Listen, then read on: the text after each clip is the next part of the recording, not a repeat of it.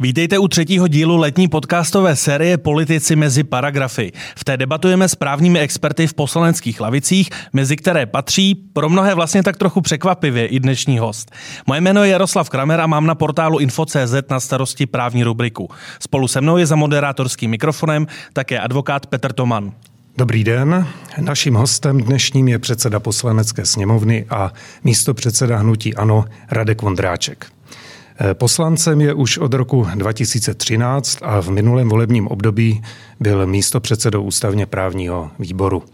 V lednu 2017 byl zvolen místopředsedou poslanecké sněmovny, no a po dalších volbách v říjnu 2017 se stal předsedou poslanecké sněmovny a tím je dodnes. No a také samozřejmě od roku 2003 je advokát. Což trochu nadsázky média objevila vlastně až v letošním roce. Pane předsedo, dobrý den. Dobrý den. Eh, vy jste v předsednictvu hnutí Ano, eh, jste místopředsedou, jste tam současně jediný právník, jak jsme našli, a tedy v našich očích vlastně i právní expert eh, v hnutí Ano. I proto na vás budeme mít na úvod úplně stejnou otázku, jako máme na každého hosta tohoto podcastu, byť pro vás může být trochu překvapivá. Chtěl byste se stát po podzimních sněmovních volbách ministrem spravedlnosti? No, vždycky, když někdo začne porcovat toho medvěda, který ještě běhá po lese, tak nedopadne dobře. Já samozřejmě nic špatného kolegům Pirátům nepřeju, ale už si dávno rozdělili funkce. Už několik voleb vždycky tvrdí, že vyhrají a zatím je nevyhráli, tak ono to chce taky trošku pokory. Eh, rezort spravedlnosti si myslím znám. Nikdy mě nepřestal zajímat, i když předseda poslanecké sněmovny má jiné úkoly, ale znám v podstatě všechny ty skupiny, kterých se to týká a je mi to blízké, zajímá mě to a vždycky mě to zajímat bude. Ale co se, co se stane po volbách, to nechme po volbách. Pravdou je, že koalice Pirátů a starostů představila na jedno místo ministra spravedlnosti dokonce tři kandidáty. U některých jiných politických stran nebo koalic víme, kdo by pravděpodobně na danou funkci aspiroval, ale v případě ano, nám to zůstává trošičku otázkou, kdo ve vašem hnutí je ta osoba, členem hnutí tedy, která by tu funkci mohla dělat. Proto jsme se na to ptali a současně i nás zajímá vlastně, kdo je autorem volebního programu ANO v této oblasti. Já začnu odzadu, tou jednodušší části, protože volební program Hnutí ANO ještě není hotový a opravdu ho představíme až v září, tak dnes asi si nebudeme povídat o programu Hnutí ANO. Eh, my, rezort spravedlnosti, máme ve své, ve své působnosti 8 let. A já si myslím, že je dobré, že to nikdy nebylo bráno politicky. Že, se tam, že to obsazení bylo vždycky apolitické, úplně eh, jasná ukázka je třeba Marie Benešová, která není eh, členkou hnutí ANO. Byla tam vybrána na základě svých životních a odborných zkušeností navzdory velkému tlaku a kádrování Eh, ze strany některých a myslím si, že do toho vnesla takový apolitický prvek. Já bych si moc přál, aby to tak bylo vždycky v našem rezortu, jestli to tak můžu říct. Že když se podíváte na ten seznam... A Paní vezmu, Malá ovšem byla členkou, ano? By, I když tam byla, byla jenom 13 ano, byla, dnů? byla krátce. Asi se, asi se shodneme na tom, že koncepčně se za těch 13 dní eh, nebo kolik až tak nic zásadně nestalo to, to je zhoda okolností, to, to Dobře, prostě se stalo. Asi tam se nebyla jmenovaná, aby tam byla ale, 13 dnů, že jo? Takže... Jasně, jasně. Ale, minimálně tato nominace ale, minima, byla politická. ale minimálně měla vystudovaná práva, má vysokoškolské vzdělání a eh, když se podíváte na různé rezorty, tak ne vždycky to platí že jsou eh, obsazovány opravdu člověky eh, na odborné úrovni a ministerstvo spravedlnosti, pokud mě paměť neklame, tak má to štěstí, že vždycky tam ale byl někdo, kdo měl právní vzdělání a kdo měl nějakou erudici a zkušenost profesní. Byli tam advokáti, byli tam prostě osobnosti správního prostředí. Vy tady máte za to, že Marie Benešová je zcela apolitická ministrině bez ohledu na to, k jaké politické straně případně by směřovala. Nemůžete použít slovo apolitická, protože je politik. Když jste minister, tak jste politik. Eh, je možná více definicí, co je politika. Já mám rád tu, že politikem je ten, kdo nějakým způsobem spolu vytváří nebo jinak ovlivňuje veřejná rozhodnutí. To určitě minister spravedlnosti je. Takže je političkou, ale není Myslím si, že má velkou míru nezávislosti, co se týče svého rozhodování odborného, že, ta, že to není nominace politická. My jsme nevybrali některého svého právníka, kterého máme ve sněmovně a teď budeš minister spravedlnosti. Plus ještě v minulosti bývalo tak a my musíme uspokojit tu a tu krajskou organizaci. Takže to musí být pokud možno právník a z Jižní Moravy. Tak to se u nás nikdy nestalo. A mně se s paní ministriní dobře spolupracuje, já si s ní rozumím i lidsky, tak já jsem, já jsem spokojený, tak jak to je. Ještě k tomu programu ani nám neprozradíte, kdo třeba participuje na jeho přípravě? Pokud jde o tuto oblast justice legislativy, s kým bychom si vlastně mohli spojit eh, vlastně váš program v této oblasti, když ne konkrétně v tuto chvíli? No, to já bych si zadělal zas, možná potom bych se dostal do nějaké slepé uličky, tak, tak ne, představíme program v září. Eh, tak možná jenom, A jaké očekáváte reakce, možná teda z právnické obce bude to někdo, kdo je třeba uznávaný, erudovaný, nebo bude to nové jméno? A vzhledem k tomu, že my ten rezort máme těch 8 let, vzhledem k tomu, že tady byla i nějaká programová prohlášení, tak na rozdíl od těch jiných, kteří by to rádi dělali, tak nemusíme deklarovat nějaké zásadní změny. My budeme kontinuálně, doufám, pokračovat v tom, co to ministerstvo dělá teď. To znamená, jestliže se třeba nedotáhl whistleblowing do konce tomhle volebního období, určitě ho budeme mít v programovém eh, nebo ve volebním programu. Ještě jsem nevzdal lobbying, ještě bude jedna mimořádná zkuze, ještě máme září. Já jsem zrovna na tomto tématu strávil strašně moc času, tak předpokládám, že budeme pokračovat. Já myslím, že celá ta odborná veřejnost cítí, že nový trestní řád je asi to hlavní, eh, co potřebujeme mnohem více než nový zákon o státním zastupitelství. Bylo by fajn, kdyby to šlo ruku v ruce. A říkali jsme to vždycky a tak bychom u těch jednotlivých témat eh, mohli pokračovat. Povedli se noví znalci a tlumočníci, to už máme za sebou. Povedli se nový, novela zákona o soudech a soudcích, máme nějaký kariérní postup těch soudců, máme pravidla, jakým, jakým se ti funkcionáři stávají funkcionáři. To znamená, tady tenhle proces je v podstatě nikdy nekončící, ale bude-li to, eh, bude to v portfoliu hnutí ano, tak, si, tak budeme pokračovat tímto směrem. Když se zastavíme u toho zákona o lobbingu, domníváte se, že by to bylo možné ještě jej přijmout do konce tohoto volebního období? Pokud máme informace, tak tam leží kolem 400, snad až 500 neprojednaných zákonů a e, lze pochybovat o tom, že by se všechno stihlo. Čili říkal jste zákon o lobbingu, které případně další by se podle vás měly schválit třeba určitě dva, tři do konce volebního období? Mírně to budu korigovat. Ta schůze měla přes 500 bodů. Ne všechno jsou zákony. Jsou tam různé zprávy, mezinárodní smlouvy a další tisky, včetně třeba vydání poslance eh, k trestnímu stíhání. Ale rozhodně je to větší počet, než byl v tom předchozím volebním období. Ale když to vezmu teda, já se vrátím k té otázce, ano. ale když to teda vezmu kolem, kolem nikdy parlament nezasedal tolik jednacích dnů, nikdy nezasedal tolik hodin, a to ještě nejsme na konci, budeme, budeme mít zářivou schůzi. Nikdy jsme neprojednali tolik zákonů a neposlali do sbírky. Na druhou stranu, nebo to nemůžu říkat nikdy, protože tuhle statistiku nevím. Co vyšlo ve sbírce, to nevím. A teď ale, je otázka, ale co se týče té efektivity, ale co se týče té efektivity, tak tam už si jistý nejsem, protože jednáme třeba mnohem víc než slovenský parlament, ale neuděláme toho tolik, co slovenský parlament. A je to problém toho jednacího řádu, o kterém já mluvím už dlouho. Mně se povedla malá novela jednacího řádu, která pomůže třeba v řádu procent, že třeba ty jednoduché mezinárodní smlouvy už nemusí do dvou čtení, že jednoduché zprávy stačí, když projedná výbor a nemusí jít eh, na plénum, tak samozřejmě zase to odbřemení, ten, eh, to plénum. Ale ta velká novela, tak tam jsem zůstal stát před branami měl jsem připravený a mám, na, na, mám připravené změny. Měl jsem odbornou skupinu, ale v tomhle je ten parlament, ale každý na světě, nejenom ten český, mimořádně konzervativní. Protože to jim šáháte na to, co je, co je každodenně trápí nejvíc. Ale já jsem přesvědčený o tom, že to není nedemokratický proces, když eh, nějakým způsobem strukturovat debatu když se například omezí řečnická doba, když se nějakým způsobem zefektivní interpelace, když se, když se udělá spousta jiných věcí, jako třeba na tom Slovensku, že i ti, kteří jsou tam dnes u moci, tak byli tenkrát v opozici a pochvalují si rokovací poriadok, který si zavedl a brání ho, aby nedošlo opět k nějaké změně, protože oni jsou schopni na schůzi, která nastane, projednat všechno, co na tu schůzi přijde. O tom si Česká poslanecká sněmovna může nechat jenom zdát.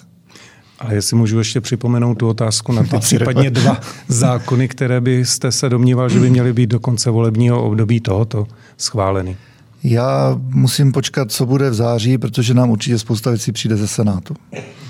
Teď to, co se nestihlo na těch mimořádných schůzích, příště, já jsem dnes nařídil tři mimořádné schůzy, no dnes dvě, včera jednu. Takže příští Takže týden se sejdeme. Nebudou. Zatím to moc nevypadá, sejdeme se dokonce v provizorním sále, tam, kde se v minulém volebním období projednávalo litium, tak se tam vracíme, takže malé dežavy. Nějaký symbol předvolební? Nevím, já to ale říkám, malé dežavy prožívám. Tak to jsme v době, kdy budou, tu kytaru v tom kdy budou posl- posluchači uh, mít k dispozici tento podcast, tak už budou vědět, jak to i dopadlo. Aha. Uh, tak to jim trošku závidíme. Tak no, tak uh, tam je nejdůležitější zákon valorizace důchodu nad rámec zákony. To, je ten, to byl ten startovací impuls. Je tam snad nějaká širší dohoda o novele zákona o dětských skupinách, které prostě potřebujeme řešit, protože je to věc, která se v, té, v téhle zemi osvědčila a ten původní návrh nebyl úplně ideální, to říkám rovnou. No a máme tam ještě několik sociálních témat a podařilo se mi přesvědčit eh, kolegy a pana předsedu klubu, je tam zákon o lobbingu. Ale jestli na něj vyjde čas, to už opravdu nedokážu říct. Máme ještě září, ale když nám vrátí Senát něco z těch zářijových zákonů, takže bychom vratku projednali v říjnu, ta šance už opravdu malá. Ta vůle těch poslanců nebýt na kampani a být ve sněmovně už nebude velká. A asi bych ani nepovažoval za příliš... Eh, bylo by to v souladu s ústavou, ale nebylo by to nějak v souladu s duchem ústavy. My tu chvíličku budeme mít dvě sněmovny. Protože nám uplyne to volební období až snad o deset dní později. My tady chvilku budeme mít dvě sněmovny a myslím si, že by to by to, bylo by to možné, aby taková to sněmovna jednala, ale vzhledem k tomu, že už tady bude nová, která hmm. bude mandát od uh, voličů, tak ani já bych z toho neměl, nebyl bych z toho pocitově nějak nadšený, že by se něco jako stalo. Myslím, že by se to takhle dělat nemělo. Pane předsedo, vy už jste zmínil, že volební program Hnutí Ano bude zveřejněn v září. Současně relativně nedávno vyšla kniha předsedy vašeho hnutí Sdílejte, než to zakážou. Eh, četl jste ji? Ona vyšla, není to tak eh, dlouho, má 400 stran, nečetl, takže Měl jste ta, situace, se ta situace je podobná. Mm-hmm. Ta situace je podobná, jak byla před čtyřmi lety, kdy jsme měli svůj program a vyšla knížečka o čem s ním, když zrovna náhodou spím, no tak nějak. A i tenkrát se musel vysvětlovat, že prosím vás rozlište prostě vizi, ano, to jsem četl tam měl méně no, stran. Ale... My rozlišujeme a naši posluchači jsou jistě velmi vzdělaní, takže to nebudou brát jako minimálně prvoplánový program vašeho hnutí. Nicméně zajímavé je, že v celé této publikaci, eh, kde se předseda vašeho hnutí věnuje řadě oblastí, chybí zcela pohled na justici a i státní zastupitelství. Co si vlastně o tom máme myslet? Je to něco, co třeba není prioritou pro předsedu a vy to třeba můžete vnímat jako deficit, protože jste právník a určitě v té justici i státním zastupitelstvím, v tom státním zastupitelství musíte vidět řadu oblastí, které je třeba zlepšit či napravit.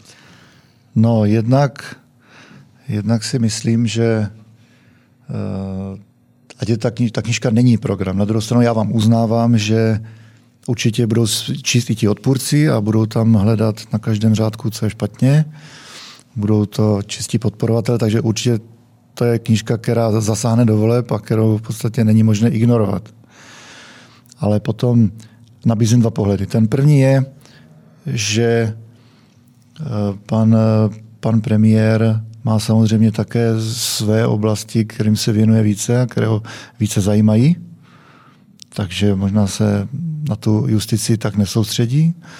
A pak je ta, pak je ta druhá možnost, když je někde všechno v pořádku, tak není třeba o tom psát. Takže když, eh, když pan, náš pan předseda nekára, tak v podstatě chválí. Když by vy jste byl tedy autorem obdobné knihy, zařadil byste mezi ty prioritní oblasti, na které by bylo fajn se zaměřit justici či státní zastupitelství? a zmíním pro představu, že se tam věnuje například i včelařství a řadě jako dalších menších, mnohem menších oblastí, než je třeba justice, soustava státního zastupitelství. Asi je pan předseda včelař. Asi. Já jsem tak trochu začínající včelař, Já taky. takže jsem rád, že teda se do toho pustil pan předseda. Tak vidíte, další důvod si to o dovolené v klidu eh, přečíst.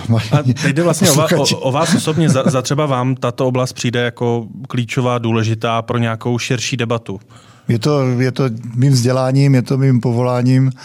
Samozřejmě, že je pro mě důležitá, ovlivňuje to veškeré, veškeré dění. On si to totiž nikdo neuvědomuje, když ta justice funguje a když systém funguje, ale když by nefungoval, tak by to bylo sakra poznat a sakra cítit. Vy jste před malou chvíli řekl, že justice funguje.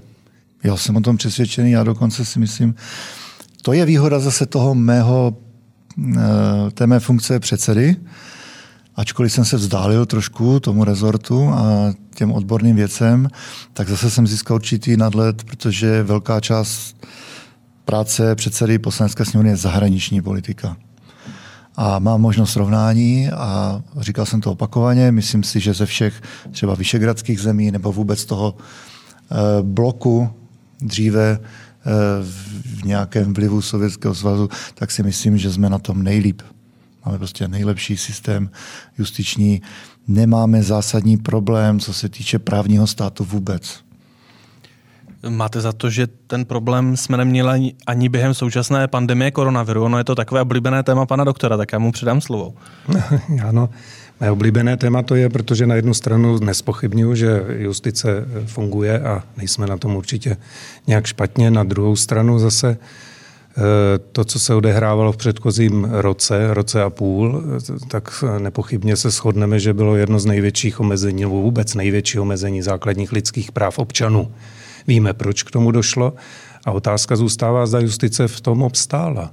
To je jedna otázka. Druhá otázka, druhá otázka co vy jako zákonodárce, ale současně jako advokát říkáte na těch 30 již zrušených eh, opatření, ať už vlády nebo ministerstva zdravotnictví, a ono jich není jenom 30, protože spousta dalších jich spadla pod stůl jenom proto, že mezi tím byly nahrazeny jinými nebo, nebo zrušeny. Takže myslím si, že tolik nezákonných rozhodnutí e, zase nesvědčí o úplně báječném stavu té justice. Jinými slovy, co si o to myslíte a co s tím do budoucna? To, že říkám, že máme funkční e, justici a že se nemáme za co stydět v mezinárodním srovnání, tím rozhodně neříkám, že všechno funguje úplně berzvadně a že bychom si vůbec neměli dovolit kritizovat snad státní zástupce, soudce a tak dále.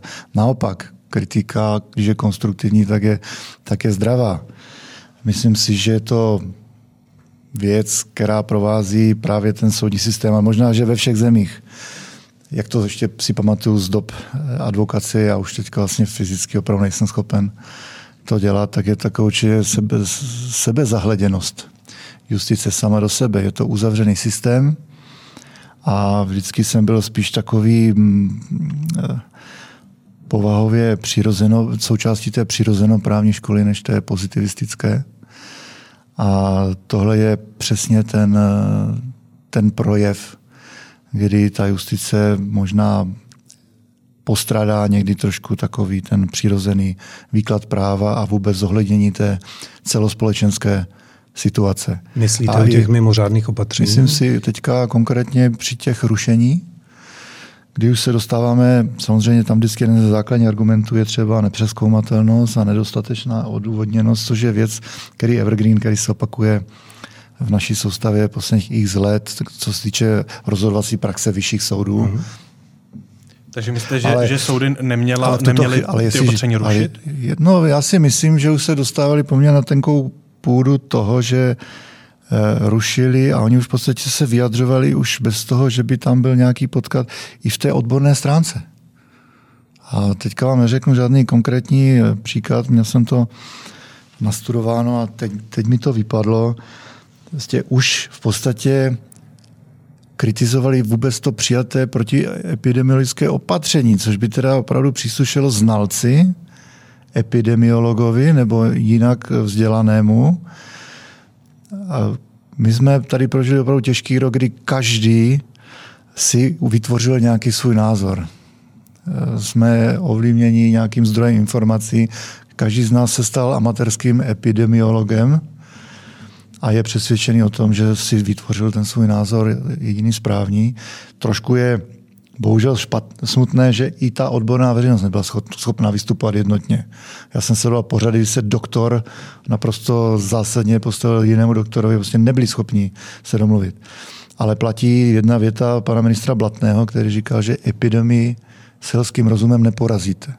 Je to skutečně věc, která se studuje, celý život se ji učíte a pak je teda škoda, že ti odborníci, kteří třeba spolu seděli někdy v minulosti v jedné kanceláři, jsou pak každý úplně na opačném eh, konci a mají mezi sebou vykopaný nějaký hluboký zákop. Jste, tak si ano. myslím, že se pouštěl už ten správní soud trošku na tenčí let, že už, že už pomalu a nemohl odolat, protože soudci jsou jenom lidé.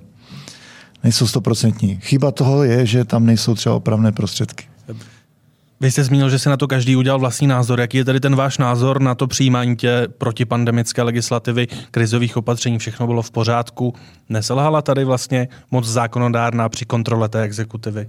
No, určitě nebylo všechno dokonalé a taky se bavíme o časech krize. Teď o tom mluvíme. A bavili jsme se o nouzovém stavu. Já si myslím, že to samo předpokládá určitá zjednodušená řešení, protože my jsme byli ve válce s virem. A za války se ta odůvodnění mohou snad psát trochu eh, stručněji a ještě není spochybněn právní, právní stát. To je, to je můj přístup k věci. A, a někdy jsem si tak říkal, jestli by ti dotyční soci byli opravdu v daném čase s těmi informacemi schopní napsat nějaké nařízení, které by pak sami sobě nezrušili protože mi to dělají někdy přes víkend, ty lidi na tom ministerstvu. Určitě jsou zase ministerští úředníci a mají zase svůj pohled na věc a ten, a ten justiční pak může být obohacující, ale to, že se to tady postavilo v podstatě do, do roviny zase proti sobě, místo aby se našel nějaký spojující prvek, jsem tam nějaký uh, ústavní právník napsal něco, řekněme, kde se snažil Eh, se nepostavit ani na jednu stranu, že to nebylo, že, že to bylo konsenzuální. Ale jinak, jako to bylo, protože se z toho stala politika. Největší problém viru je, že se, stala, že se z toho stala politika. Myslíte, a že ani, nejvyšší a ani justice, soud? ani justice není imunní. Jo? Prostě ten, že... ten, ten soudce nežije v uzavřené bublině a týká se o to a měl určitě někoho v rodině nemocného, omezilo ho to na jeho běžném životě, vytvořil si nějaký svůj světonázor. Od toho je taky soudce. Hmm. Soudce bez světonázoru je k ničemu. To určitě, ale, ale zdá se vám, že tedy nejvyšší soud rozhoduje politicky, když ne, ta ne, ne, to neříkám, a opatření ruší? Já jenom říkám, že jsme všichni jenom lidé. Eh, my se v rámci tohoto podcastu často ptáme vašich politických oponentů, eh, jak to do budoucna zlepšit v případě, že kritizují eh, to přijímání těch protiepidemických opatření a nařízení vlády a podobně. Vy byste stejný model zachovali po případných volbách, například kdybyste byl v čele ministerstva spravedlnosti, nebo byste se pro tu budoucí legislativu snažil najít nějaký model, který by třeba tomuto předešel, aby se na ta, do těch jednacích síní těch soudů nedostávaly věci, které pak možná i vašimi slovy ty soudci musí trošku s přihlédnutím k politickým tématům rozhodovat. My jsme překročili Rubikon, co se týče nouzového stavu. Hmm.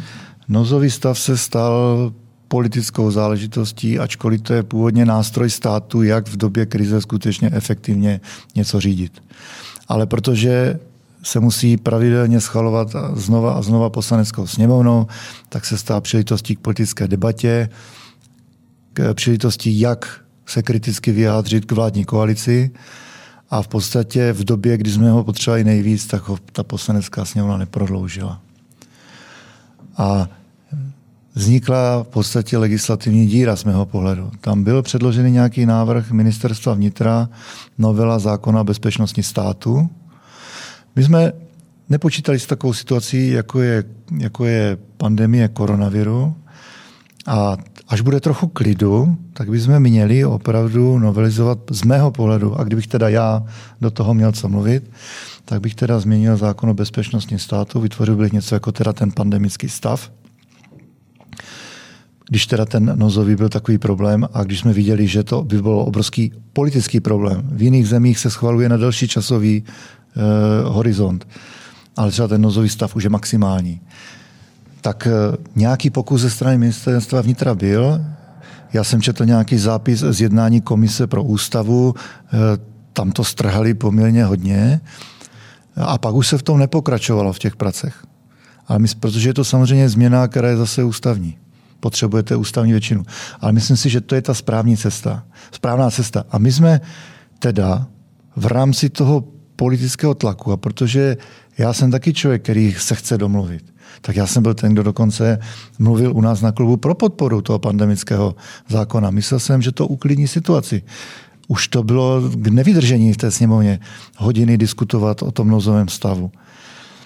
Ale možná jsem tady více měl lpět na nějaké doktríně, prostě na nějakém principu, protože ten, ta praxe potvrdila, na přece i opozice honosila tím, jak ona spolupracovala na pandemickém zákonu a jak je to prostě řešení všeho. A, teď už, a pak už se to od nich neslyšel. Pak už jenom obrovská kritika. A přitom ty prvky, které v tom pandemickém zákoně jsou, jsou skutečně i díky tomu, co chtěla opozice. A to, že je tam ta, ten jednoduchý přístup k nejvyššímu správnímu soudu. A že je tam v podstatě velká pravomoc toho soudu se k věci vyjádřit bez opravného prostředku, tak to si myslím, že jsme prostě nedomysleli. Stejně tak, jako se nedomyslel v dobré, to je v dobré cesta, víře. Jak se ten občan k soudu dostane víceméně jednoduše v těchto zásadních věcech? V zemi, kde máme v podstatě čtyřstupňovou soustavu. No, a ale tak v mimořádné situaci, kdy zase vyžaduju no. okamžité rozhodnutí a ne, že budu čekat tři roky na to, jestli mimořádné opatření tak. nebo nějaké opatření je zákonné nebo nezákonné a ono mi mezi tím třikrát zase je nahrazeno jiným. A to je ta debata, které já se rád zúčastním, která mě baví ano. a na kterou my jsme neměli čas. Každopádně. Protože jsme byli opravdu v časovém presu v době, kdy se nemohli potkat dva lidi v této republice, tak poslanecká sněmovna zasedala do půl třetí do rána, od rána do večera. Je malý zázrak, hmm. že to dopadlo tak, že teda jsme ztratili díky covidu jednoho kolegu, který se možná ani nenakazil u nás, ale jinak to byla opravdu Eh, tady z tohoto pohledu nějakého bezpečnostního, tak to byla noční můra. Vždycky se přijeli poslanci z celé republiky, navzájem jsme si vyměnili své mikroorganismy a jeli jsme zpátky. Když jste zmínil ten nedostatek času při přijímání pandemického zákona, tak on taky velice brzy končí. Co bude pak? Co připravuje exekutiva? V oblasti krizového zákonodárství, aby se to neopakovalo a aby pandemický zákon nebyl schvalován zase během dvou, tří dnů? Můj názor, můj názor jsem už řekl. Já si myslím, že ta cesta je v novelizaci toho ústavního zákona. A jestli chcete něco, aby vydrželo, tak se to opravdu musí odborně probrat. Nemůže se to dělat v řádech dnů, týdnů, dokonce ani měsíců. Já teda doufám, že ne díky legislativním změnám, ale díky tomu, co dokáží lékaři, co dokáže vakcinace a vůbec co, co se podaří v oblasti léčby, tak už nebudeme postaveni před takovou konfrontaci, kdy opravdu budeme na, na stropě eh, nemocničních, nemocničních lůžek a že ti právníci, kteří tomu rozumí, ze všech stran si sednou, najdeme řešení, které prohlasujeme ústavní většinou a budeme připraveni, nebo ti, co přijdou, budou Eh, připraveni, že se něco takového může, a co si budeme povídat, z největší pravděpodobností bude v nějaké formě opakovat. Když to nebude vír, tak to bude něco jiného, ale eh, tahle doba byla dobrá si uvědomit, že eh, člověk přírodu neovládá a nikdy ovládat nebude. Ehm, já bych se rád vrátil k té knize, kterou si tedy budete asi s sebou brát na dovolenou. Sdílejte, než to smažou, než to zakážou. To jsem si stáhnul, tak teď už mi snad nesmažou. Um, už jsme zmiňovali, že tam chybí oblast justice a státního zastupitelství, co tam ale nechybí, oblast insolvencí, exekucí a odlužení. A abych si dovolil tedy citovat pana předsedu, odlužení je jediný způsob, eh, jak vrátit eh, lidi, dlužníky zpátky do normálu. Kdežto exekuce to je nekoneč, eh, jsou nekonečné a zatlačí vás do života v šedé zóně máte pocit, sdílíte tento názor na to, že exekuce je nekonečný proces, který vás zatlačí zpátky do života v šedé zóně a odlužení je ta jediná cesta, jak se dostat z dluhové pasti? Sdílíte tento názor? No to je jednoduchá odpověď. Co je cílem exekuce? Cílem exekuce je vymoci pro věřitele jeho pohledávku. Nic víc. Tam není žádný další společenský účel. Odlužení naopak je od toho, aby to se... To samo o sobě je společenský účel, ne? No, Protože dluhy se mají platit. vymahatelnost práva. Jasně, vymahatelnost práva, to by ty rozsudky k ničemu nebyly. mravní, já ano. s vámi souhlasím. Říkal to Tomáš Baťa. Eh, ale není samozřejmě smyslem nebo tím hlavním motivem exekuce, aby řešil ty společenské problémy. A když se člověk dostane sérii nějakých dobrých a špatných rozhodnutí do situace, že už není schopen splácet své závazky, nastává insolvence, odlužení. A dostali jsme, a tyhle, ty dva, tyhle ty dva instituce by, instituty by měly být samozřejmě propojené v maximální možné míře.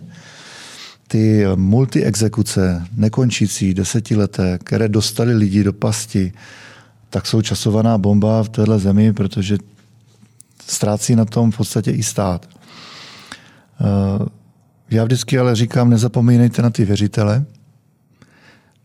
Tam zkaz musí být opravdu i nějaký morální v rámci toho odlužení. Takže v obecném principu nelze než souhlasit a teď se bavíme o tom, jak. Mm-hmm. A Takže nemáte bez... pocit, že by docházelo k nějaké demonizaci exekucí obecně třeba i v rámci celého vašeho poslaneckého klubu? Ono je to velké nekonečné téma, asi bychom se o tom mohli bavit hodiny. pan předseda exekutorské komory, který se velice ohradil proti tomu, jak se, jak se bylo vyjadřováno o exekutorech v poslanecké sněmovně, kdy někteří poslanci používali až termín skutečně zaznělo postavit ke zdi, tak jsem mu napsal, že rozhodně nezdílím tady tento postoj a že to odsuzuji a takhle. To možná takhle ještě nečetl ani eh, neměli. tuto knihu, kterou tady zmiňujeme, tam se o exekutorech taky eh, není vyjadřováno úplně lichotivě. Nicméně je to povolání žádoucí a společensky nezbytné. Bez exekutorů se neobejdete. Tedy a, nebude v plánu nebo a, ve volebním programu zrušení to, exekutorů a, tady a převedení, to, vymáhání pod soudy. Já už jsem to zažil. Už jsem slyšel. Já jsem, já, to, já jsem to zažil a nerad bych to zažil znova protože, a to jsem byl ještě ten koncipient, tak se dlužníci vysmívali věřitelům. A vždycky, když něco ten stát dělá, tak není tak efektivní, jak ta soukromá osoba, to je pravda. Ehm, dobré jsou nějaké mezinárodní srovnání, ale myslím si, že obecně to nikde nedopadlo dobře, když se šlo tady touhle opačnou cestou. Jednou jsme si zvolili ty soukromé exekutory a jsme o to stát a zákonodárci, aby jsme udělali taková pravidla, že to bude fungovat. Takže tady v tom se asi rozcházíte s předsedou hnutí, který, který tvrdí, že nikdy neměli být zprivatizováni exekutoři. Jak se jako místo předseda hnutí ano díváte? možná to tenkrát šlo cestou opravdu ty soudní vykonavatele nějak posílit, zefektivnit, dát jim větší nástroje do rukou, ale když se zpětně vrátím, no to je rok 2000, ne? Byla, to mělo číslo ve sbírce 2000. Exekuční řád, jestli se nepletu. Tak já si to v té době nedokážu představit a já se bojím, že ten efekt, mysleli jsme to dobře a dopadlo to jako vždycky, je očekávatelný. A byl by očekávatelný právě i u, u toho, kdyby se to dostalo zpět pod soudy. A přemýšlíte tedy, eh, jestli jsem správně i pochopil tu část knihy, že by se více posílilo insolvenční řízení na úkor exekučního řízení? Myslím si, že ten trend je tak eh, čitelný. V rámci těch novel, které jsme přijali, tak, eh, tak už to teď je vidět. A hlavně institut oddlužení, ještě speciálně, byl výrazně změněn, novelizován, posílen. Protože znamená pro ty lidi po určitém období a za splnění určitých ne zas tak přísných podmínek řešení krizové situace. No, říkám, ne, nesmí, nesmíme se ale dostat tomu, aby to byl vzkaz, že dluhy se vlastně nemusí platit. Ano. Když už jste zmínil ty novely, eh, jste jako místo předseda Hnutí Ano vlastně spokojen s tím, co současná poslanecká sněmovna v oblasti exekucí, insolvencí, odlužení udělala relativně nedávno. Došlo k nějakému završení debat ohledně novelizace exekucí. Někdo je spokojen, někdo je nespokojen. Jak se na to díváte vy? No spokojen asi, nakonec spokojený možná úplně není taky nikdo. ale, ale než aby prošlo něco z toho, co, co tam bylo navrhováno, tak jsem radši, když je to tak, jak eh, je to teď. Určitě se povedla spousta dílčích věcí, jako je ten eh, nezabavitelný účet, změnili se ty, eh, omezili se dětské dluhy. Já si pamatuju vlastně už dvě volební období, tak my jsme novelizovali ten exekuční řád mockrát. Tam, co se týče té mobiliární exekuce, tak byly velké změny. Já už někdy ztrácím přehled, co se udělalo v tomhle období a v tom minulém. A to je snad každý rok minimálně jedna, eh, jedna novelizace, tak myslím si, že ta pravidla se nastavila, dokonce tam došlo k zastropování, hlavně pro mě bylo důležité zastropování těch exekučních nákladů, nějaké zpřehlednění. eh, a vůbec pravidla té, té mobiliární exekuce, protože ta je nejvíc cítit. Já jsem jako advokát několikrát byl u toho, když některé z těch velkých exekučních kanceláří zabavovala. Já jsem na straně toho povinného. Je vybaven plnou mocí a vysokoškolským vzděláním a právním a argumenty jsem za 20 minut pochopil, že, že jsem tam úplně zbytečně. Stejně bylo všechno sepsáno, odvezeno. Byl jsem v restauraci, kde majitel byl nový nájemce, už neměl s tím starým dlužníkem nic společného. A stejně se začaly olepovat stoly a myslím si, že tahle doba těch největších excesů už je pryč. Jsem o tom přesvědčený. Navíc kontrola, no, hlavně hodně udělala posílená kontrola ze strany ministerstva spravedlnosti. Poslední věc za mě mm, k této knize, které vlastně tímto podcastem děláme taky reklamu, že jo? takže eh, nemáte zač, pane předsedo vlády. Eh, Poslední téma, kterému se v této knize věnuje, kromě exekucí insolvencí, eh, jsou také různé půjčky. Eh, cituji, lichváři se v minulosti schovali pod cedulku nebankovních společností, politici před nimi, eh, před nimi, před námi kteří vládli před vámi, jen přihlíželi, jak zaplavují naši zemi. Označuje ty poskytovatelé půjček, kteří nejsou bankovní, za takzvané grázly. Vy vlastně jako advokát Eh, pokud jste nebyl na straně toho povinného, ale na straně toho oprávněného, jste tyto slovy, tedy předsedy vlády Grázly, také zastupoval. Eh, a teď se bavíme opravdu jako v, v odborné rovině, nebavíme se úplně eh, v nějaké rovině, kde bychom chtěli vyvolat kauzu, ale nevidíte tady občas nějaký střed mezi těmi politickými přesvědčeními a politickými idejemi, které zastáváte a tím, co jako advokát pak vykonáváte, koho zastupujete. Vy všichni samozřejmě víme, že advokát eh, nemůže jen tak eh, komukoliv říct, s vámi nechci spolupracovat, protože se mi nelíbíte. Ty práva a povinnosti tady jsou nastavené úplně jinak. No hlavně, když k vám někdo vstoupí do advokátní kanceláře, tak nemá napsáno na čele, co se stane za pět let. Já jsem, já zastupuji povinné, oprávněné eh, věřitele, dlužníky, mám všeobecnou praxi. Teď samozřejmě přiznávám, já nejsem schopen osobně vykonávat advokaci, Eh, nicméně jsem se za 8 let, za 8 let nedostal k tomu, abych eh, se transformoval na SRO, ale i tak vlastně ten samotný výkon je na, na mých kolezích. Takže já znám tu praxi ze všech stran. Chodím světem už taky nějaký rok, neznám jenom dobrého dlužníka a jenom dobrého věřitele. Vždycky, vždycky i ten dlužník, třeba říkám, je to výsledek nějakých série, série dobrých a špatných rozhodnutí, ale nakonec je potom nešťastný někdo druhý, protože ten přišel o peníze v rámci toho Ale necítíte někdy ten takže, vnitřní střed mezi těmi politickými názory, no, které já jsem taky poslanec. Ne, ne, protože já jako poslanec jsem hlasoval pro novelu zákona o spotřebitelském úvěru. Tam je gro, tam, tam je to, kde se musí stanovit pravidla a kde se udělalo opravdu hodně. Za, mé, za mého působení. To znamená, já díky té advokátní praxi možná mám právě objektivní a aktuální vhled do té, do té současnosti, do toho, co se děje v té republice. Když bych seděl jenom v poslanecké sněmovně, tak budu tady bavit, tak se budu bavit o abstraktním dlužníkovi, o abstraktním věřiteli, ale já vím konkrétní kauzy, já vím, jak se to chová v praxi, co dělali ti vykonavatelé a co už dneska nedělají. Takže pro mě je to důležitá zpětná vazba a já si to docela hýčkám.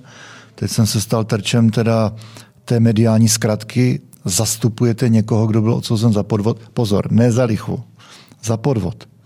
Ale to neví ani ten advokát, to neví ani ty lidé okolo. To se i ty orgány činné v trestním řízení dozvěděli třeba za 7-8 let šetření. Vy jste osloven, abyste sepsal třeba předžalobní výzvu. To je standardní advokátní úkon, to je naše práce.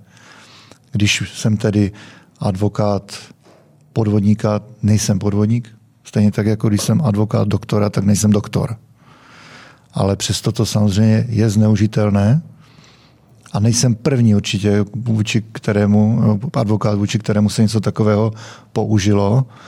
A já bych si moc přál, aby to tak někdy zavnímala i naše komora a aby tenhle vzkaz byl v tom veřejném prostoru eh, více slyšet. Já jsem se teďka stal terčem, nechal jsem si udělat právní rozbor a problém je, že opravdu ta advokátní mlčenost znamená, že já nejsem schopen se bránit, ačkoliv bych hrozně rád. Ta advokátní mlčenlivost je svatý grál. Je to prostě to nejdůležitější pro toho advokáta. Když nám klient přestane věřit, že, když nám přestane věřit, že může všechno u nás říct, tak to znamená nesvobodu i potom pro ty klienty. Advokát je často kritizovaná, po, kritizované povolání, ale má velice důležitou roli v tom systému justice v širším slova smyslu. My jsme to tady před vysíláním trošku projednávali. Každý má právo domoci se svých práv než předám slovo panu doktorovi s tématem té advokace a i té mlčenlivosti, což je vlastně před volbami také docela zajímavé téma, já si neodpustím vlastně naposledy zase tu samou otázku. Pokud jako advokát, vy nebo vaši kolegové v rámci advokátní kanceláře, která nese vaše jméno, zastupujete někoho, o kom víte, že eh, patří slovy eh, premiéra mezi ty grázly. Nevnímáte tam určitý vnitřní rozpor mezi eh, vámi jako politikem a vámi jako advokátem?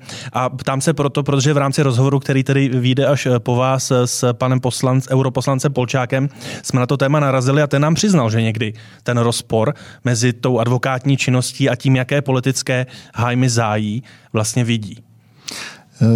Nevím, v jaké souvislosti o tom mluvil, tak ten klient má nějaké zájmy, které jsou, parci, jsou prostě v té, eh, v té společnosti zastoupené, ale i advokát eh, přece rozhoduje o tom a nepodílí se, když ví o něčem, že je nezákonné, tak, tak tom nepokračuje. Tady zase se bavíme, ale rozdíl nezákonné a potom, co někdo cítí, že, že je nesprávné. Říkám, já jsem byl velmi aktivní u toho spotřebitelského úvěru. Jsou tam moje pozměňovací návrhy protože jsem znal tu praxi i z té druhé strany. A mám taky nějaký svůj vlastní vnitřní názor. Jo? Nejsem tu od toho, abych kádroval klienty, ale klient musí splňovat ta zákona, kritéria. Nebudu zastupovat nikoho v nějaké protizákonné činnosti. Ale advokát taky v podstatě automaticky věří klientovi. Klient má pravdu. A ne, my ani nemáme prostředky si ověřovat, jestli, jestli můj pravdu nepovaž, nepožaduji například po klientovi výpis rejstříku trestů, když vstoupí ke mně do kanceláře. Jo, to je prostě věc té důvěry mezi klientem a, a advokátem a nemá to nejmenší vliv potom na to, co si myslím politicky a co chci, kam má směřovat tato republika. To jsem já. A jsem profesionál, abych dokázal být, nebýt příliš osobní u těch jednotlivých kaus, Samozřejmě i jako ex ofo jsem zastupoval osoby, u kterých jsem z toho nebyl nadšený. Když jsem si říkal, tak jsem tam já, je tam státní zástupce, je tam soudce, někdy ještě eh, dva přísedící, zapisovatelka, šest lidí, kvůli nějakému s prominutím Grázlovi, který už byl recidivista po 14. trestán a odvolával se na nějaké drogy ale zkrátka jsme součástí systému. I on má právo na to, aby byl dodržován zákon při postupu vůči němu. A někdy je to fakt těžké. Vy jste zmínil, že ta mlčenlivost vlastně advokátům mnohdy brání se hájit, zejména když se dostanou do nějaké mediální přestřelky, jako se to stalo vám. Na druhou stranu od toho si zase myslím, že je potom komora, která by takové advokáty měla eh, bránit. Já si myslím, protože se na činnosti komory účastním, že dokonce se zastává takových advokátů, například v případě, jako říkáte vy.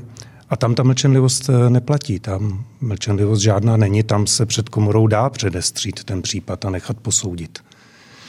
To je eh, ta vaše věc. To je pravda a advokátní komoře jsem se už vyjádřil. Eh, na druhou stranu pravdou zase je potom, že když se dostaneme zpátky k těm volebním programům, takže letos poprvé se advokacie dostala do dvou volebních programů, jednak do Eh, programu Pirátů a stan a současně do volebního programu přísahy, kteří naopak zase říkají, že to kontrolní mechanismy v komoře neprobíhají, neprobíhají správně a že tam chodí tisíce stížností denně a pak se zjistí, že chodí tři.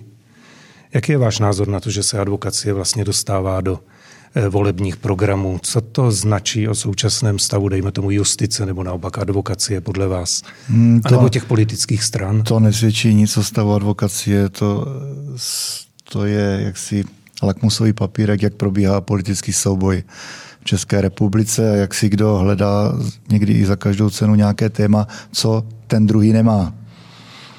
A jste to vlastně řekl, advokáti jsou jedni z mála, kteří skutečně poskytují třeba bezplatně své služby. Na, zákon, na základě zákona advokacie. Když si požádá někdo, kdo není, nedosáhne na právní zastoupení, komora mu někoho bezplatně přidělí. Která jiná profese to má, já si nejsem jistý. Každý advokát, včetně mě, poskytuje služby pro bono. Vždycky. Vždycky se najde někdo, kdo k vám přijde, vidíte, že se dostal do složité životní situace, ovdověl, stane se prostě cokoliv, pomůžete, nevezme se, nevezmete si za to nic.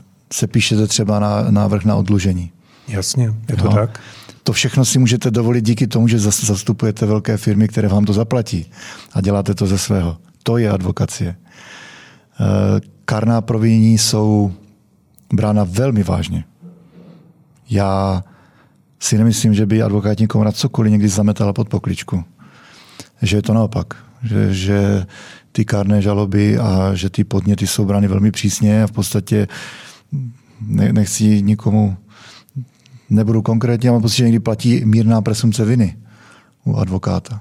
Musíme si být velmi pečliví, co se týče zápisu, eh, zápisu sporad s klientem, co se týče vedení spisu. A setkáváme se často s lidmi, kteří nemají úplně jenom kalé úmysly a ty potom si na nás můžou stěžovat. A to není jednoduché. A stěžují. A stěžují. Takže nemáme očekávat, že by se v tom za- v programu zveřejněném září vašeho hnutí advokacie v nějakém kontextu objevila, ať už jde například o určité snahy o zjednodušeně řečeno zasahování do mlčenlivosti, eh, či případně využívání advokátů k tomu, abychom dopadli eh, pachatele velké hospodářské kriminality? Na začátku jsme trošku nakousli téma právní stát, rule of law a advokátní mlčenlivost a fungující advokacie je důležitá součást tohle systému. Já jsem se našeho stavu několikrát tady veřejně zastal, ačkoliv teda zároveň říkám, že to osobně nedělám ale vycházím z tohoto prostředí. A, a, a vždycky už takový zůstanu, i když teď se cítím asi víc ve, politikem. Veřejná funkce mi zabývá, zabírá 95% mého času. A bez advokátu by to třeba ani tak nefungovalo. Podívejte se, Marie Benešová taky působila vlastně před nástupem do funkce jako advokátka. Můj místo předseda Vojtěch Filip je advokát. Advokátů najdete ve veřejných funkcích dost a já si dokonce myslím, že to je dobrá průprava pro to být eh, nějak činný ve veřejném životě, když se to dělá dobře. Na druhou stranu, i když tam tolik advokátů je, a člověk by si myslel, že když je advokát ministrem spravedlnosti, tak to bude výborný, podaří se třeba změnit advokátní tarif nebo uchránit onu mlčenlivost, tak je pravda, že za posledních x let eh, do té mlčenlivosti prostřednictvím různých druhů zákonů těch záseků bylo hodně. Kontrolní hlášení, AML, povinnosti z nich plynoucí. Nyní se chystá, aspoň Piráti se staneme na nějaké změny prohlídek eh, advoka, u advokátů. Eh, no Nepodařilo se až úplně vůbec vyřešit od poslechy advokátů a jeho klientů případně. To znamená, že téma mlčenlivosti je asi eh, velice důležité. Já jsem rád, že ho tady zmiňujete. Ale moje otázka je, jak se to tam tedy přes ty advokáty dostává do toho právního řádu. Jak to tam hájíte, chráníte vy no. advokáti? třeba ty od, neodbočím, a třeba ty odposlechy nějaký právní rámec mají. Horší, že se to eh, v praxi vykládá jinak, nebo že se to eh, nedodržuje. Dobře, v obecné rovině. My tam advokáti jsme, ale když jsem ve výkonu z veřejné funkce, tak jsem poslanec, jsem předseda sněmovny, tak jsem předseda sněmovny, poslanec, advokát. V tomto pořadí. A nezaměňovat. A u nás se čte zleva doprava. Jestliže někdo má být aktivní, tak to skutečně musí být ta komora. A myslím, že to je zdravá kritika, když řeknu, že když své zájmy hájí třeba pojišťovny, peněžní ústavy, obce, eh, různé jiné, různé jiné subjekty, které mají své profesní eh, komory nebo jsou nějak združeny, tak jsou poměrně efektivní a advokátní komora má stále své rezervy. Myslíte je, v čem? Co se týče lobbingu. Lobbying. Nebo čistě lobbying. Nic jiného než lobbying. Prosazování zájmu advokátní komory. Zaregistroval jsem to lehce, když se přijímal zákon o realitním zprostředkování, kde se nás to mohlo dotknout, co se týče úschov a tak dále. Nakonec se přijal nějaký kompromis. A advokátní komora k tomu přistupuje velmi korektně, ale zkrátka v té poslanecké sněmovně se ten hlas musí zvýšit. Jinak se mm. nepodaří prosadit, co se prosadit má.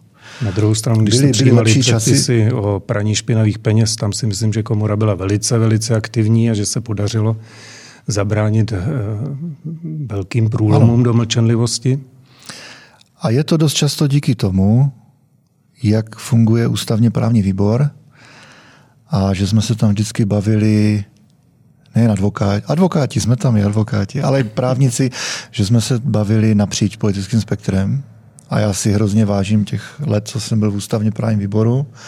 A vždycky jsem byl aktivní v té diskuzi a tam se nehledí na strany. Tam se hledí opravdu. My jsme třeba napříč přijali nějaké změny týkající se DPH. Já moc nepodepisuju těch novel jako předseda. Mm. Teď jsem udělal výjimku.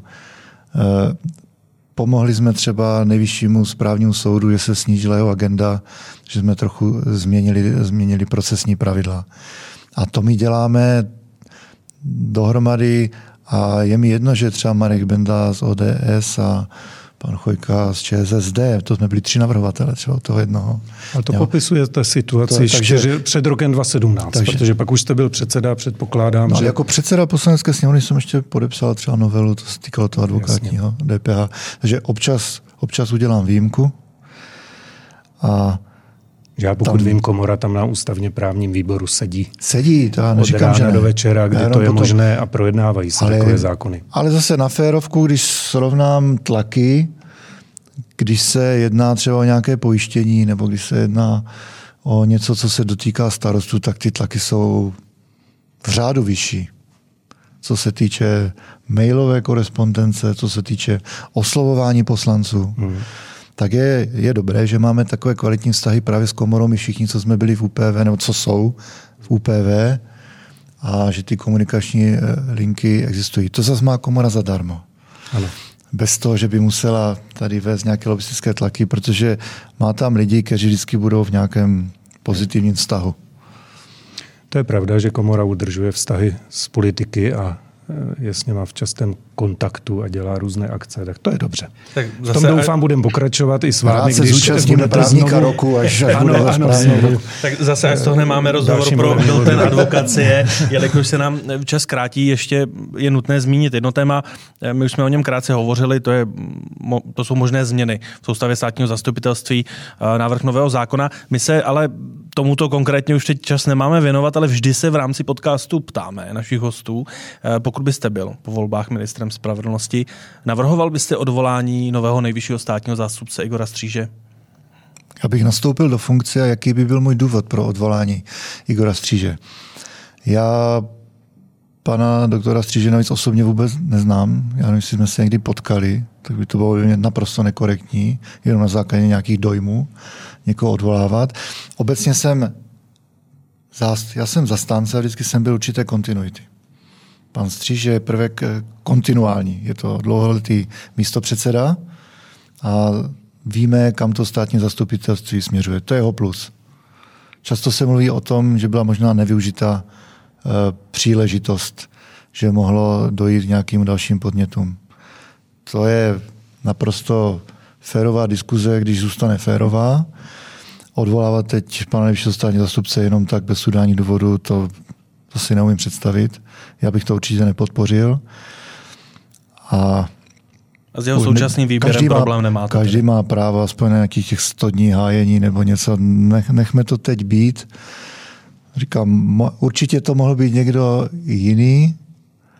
Takhle máme aspoň, řekněme, vrabce v hrsti. Co se týče tří měsíců před volbami, že snad ta situace je klidnější, než kdyby byl vybrán někdo mimo soustavu, někdo úplně mimo soustavu, nějak, nějaké kontroverzní jméno. Takže to je to jeho velké plus.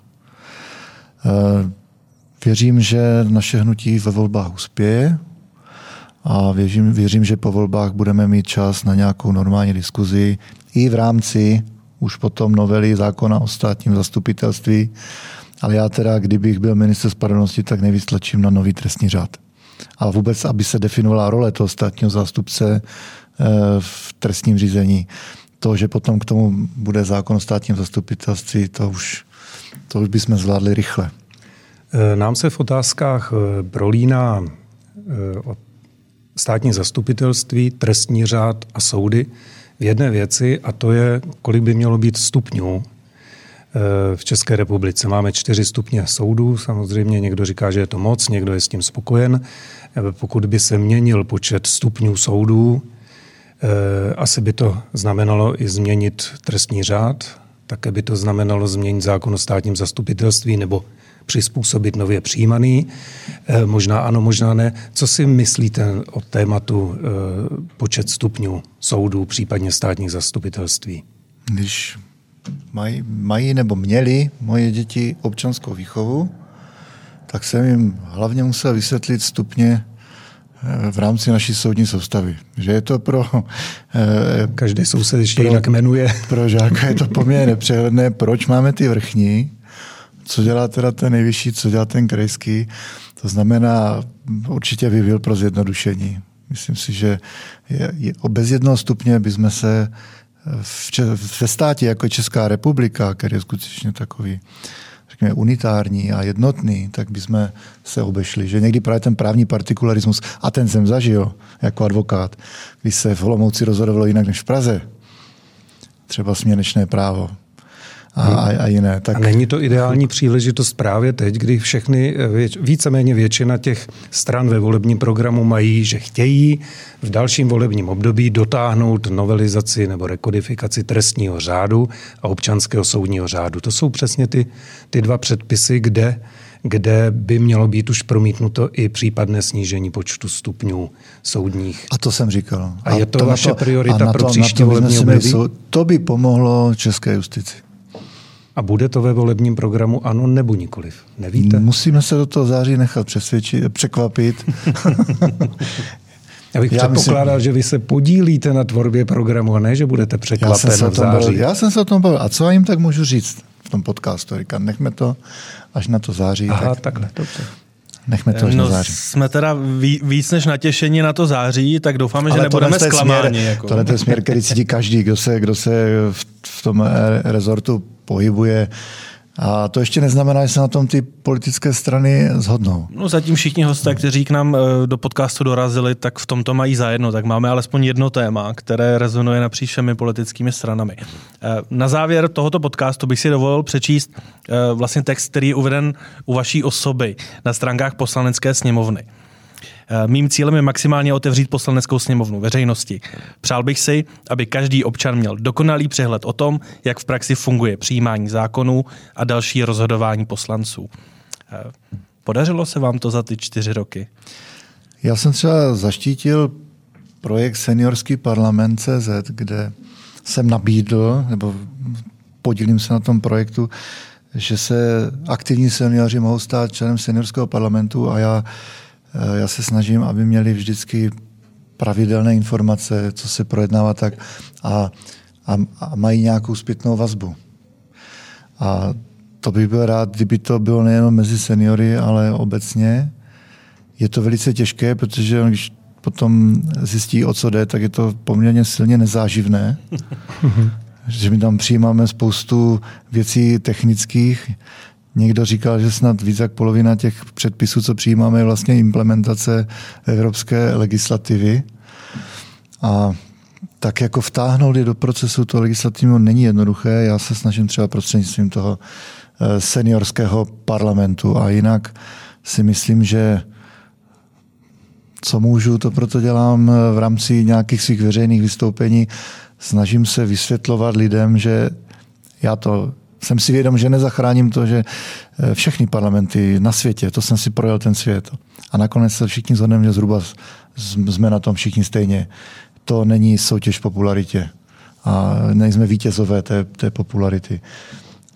Ale v rámci, v rámci všech těch eh, evropských parlamentů, tak si myslím, že nějaké otevřenosti, transparentnosti, tak Česká republika se nemá vůbec, vůbec za co stydět. Teď jsem vypl kamery teda, tak, jsem, tak mi to bylo vyčítáno. Já si za tím rozhodnutím stojím, protože ten policejní zásah nebyl k tomu, aby se z toho dělal teátr. A my je taky vypneme, protože se náš podcast nachýl ke konci. Eh, já vám moc děkuji za to, že jste si našel čas na podcast Politici mezi paragrafy. Naším dnešním hostem byl Radek Vondráček. Děkuji za pozvání, jsem zvědavý, jestli někdo vydržel celé. A vydržel to minimálně můj spolumoderátor, advokát Petr Toma. Naschledanou. Děkuji a naschledanou. Naschledanou.